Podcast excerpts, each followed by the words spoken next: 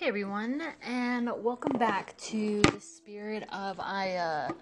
I have been gone, you guys. I don't really know how to explain it. I go in and out of podcasts. Sometimes I question, why am I even doing this? But you know, it's like whatever. Here I am. So, a good topic of discussion has been lately.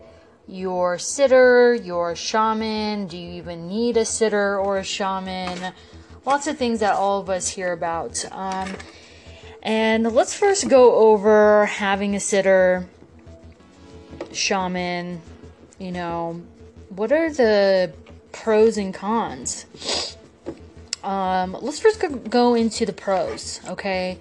So, the pros are, you know, having someone there to make sure you can get to the bathroom, to make sure you're puking in the right direction, to make sure, you know, if you need some water, basic stuff that needs to be covered. The other good part of it is like, you know, sometimes having another presence next to you can really actually help you work through some things.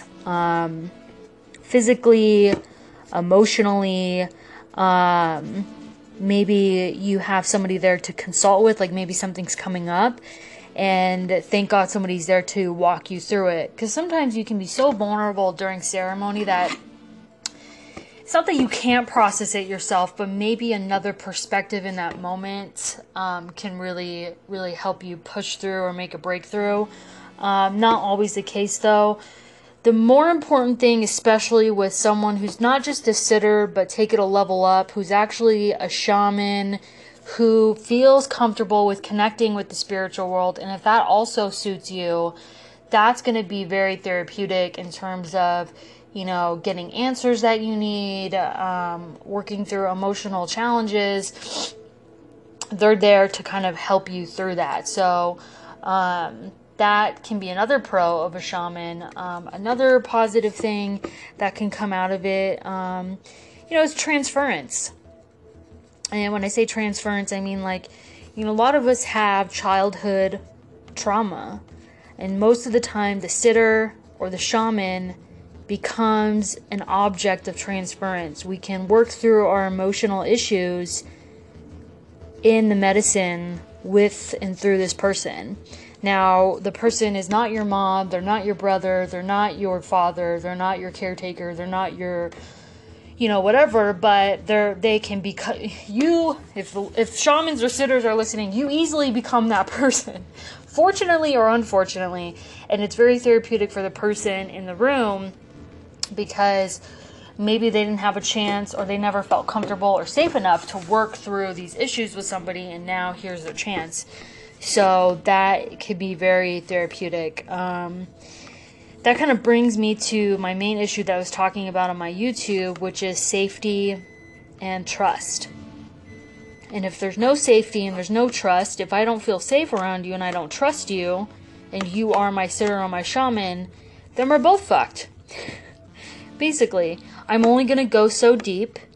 I'm going to not, you know, I'm only going to release so much, but if I do feel safe around you and I do trust you and I'm committed to letting go, you know, then I'm able to go deeper.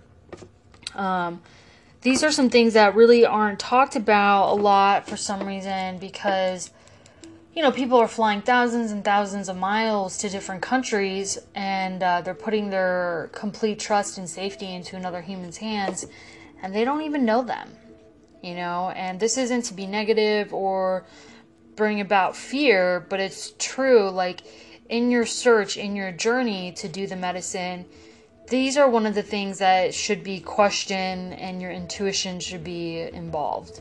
You know, if you intuitively know you're like, I don't feel safe around that person, then, you know, really take it into consideration, because if you're seeking out ayahuasca, you're seeking out deep, profound insights. You're wanting to expand your consciousness, and you could potentially wanting to heal, and none of those are going to happen if you're in a room with somebody that you don't get along with.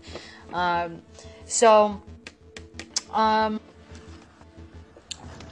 So these are just some things to think about when you're on your search for ayahuasca and all the things that come along with it.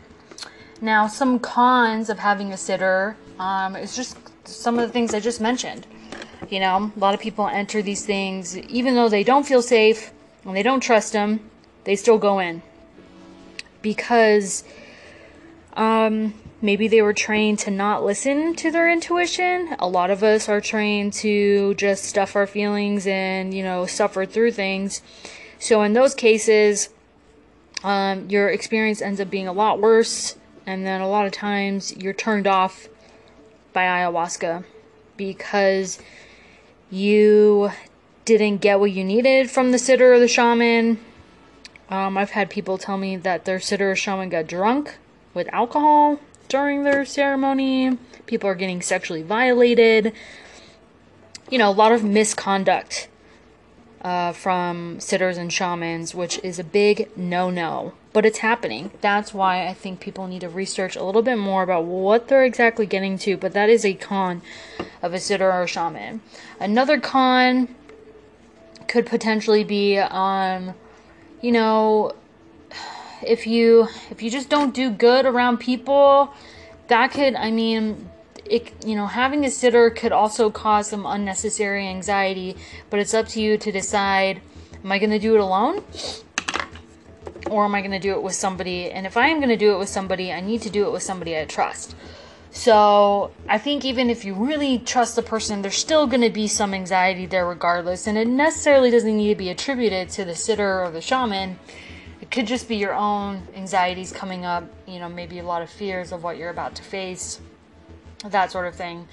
The other con is that you're about to be very, very, very, very, very vulnerable in front of somebody that you may or may not know. And that's why I always lean towards make sure you know the person, because, you know, you never really know where the medicine's going to take you. And everyone can sit and talk about their experiences and tell about the bliss and joy, and then also the shadow side, the dark, the screaming, the yelling, the processing of trauma, all this stuff. And no one can really tell you what it's going to be like for you. But just keep in mind that you're really about to get raw and real in front of somebody. But that also tells me, or that brings me back to what I said earlier, which is that's where transference can be really therapeutic. You know, maybe for the first time in your life, you were able to get vulnerable in front of somebody, and they were able to really mirror you and assure you that everything's going to be okay and give you, like, maybe something you never got as a child. So in that sense, it can be very, very therapeutic. It just all depends on the dynamic.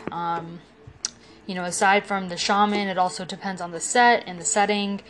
A shaman or a sitter in a group setting, obviously, is going to be different than on an individual level. I've seen shamans who are a lot more hands-off in group settings, and I've seen them where they're hands-on. It just really depends on what your sitter or your shaman style is. So these are some things to kind of think about when you're on your adventure to discover what ayahuasca can offer you. The medicine's really powerful. I'm the type that believes all in the ritual of it, you know, because the ritual creates the space that which it contains everything. You know, within the ritual, it's like a container. Because shit gets real with ayahuasca. I mean, no one's out there, like, maybe being this blunt about it, but it's very beautiful, but it's very challenging. Very challenging. So you just, you know, whether you're in resistance or not, it's still challenging. So you need to have somebody who knows what they're doing and feels comfortable with whatever is to come up with you. You know, so those are my two tidbits on sitters and shamans with ayahuasca. I will see you guys back here later this week. And I hope you have a good day. Bye.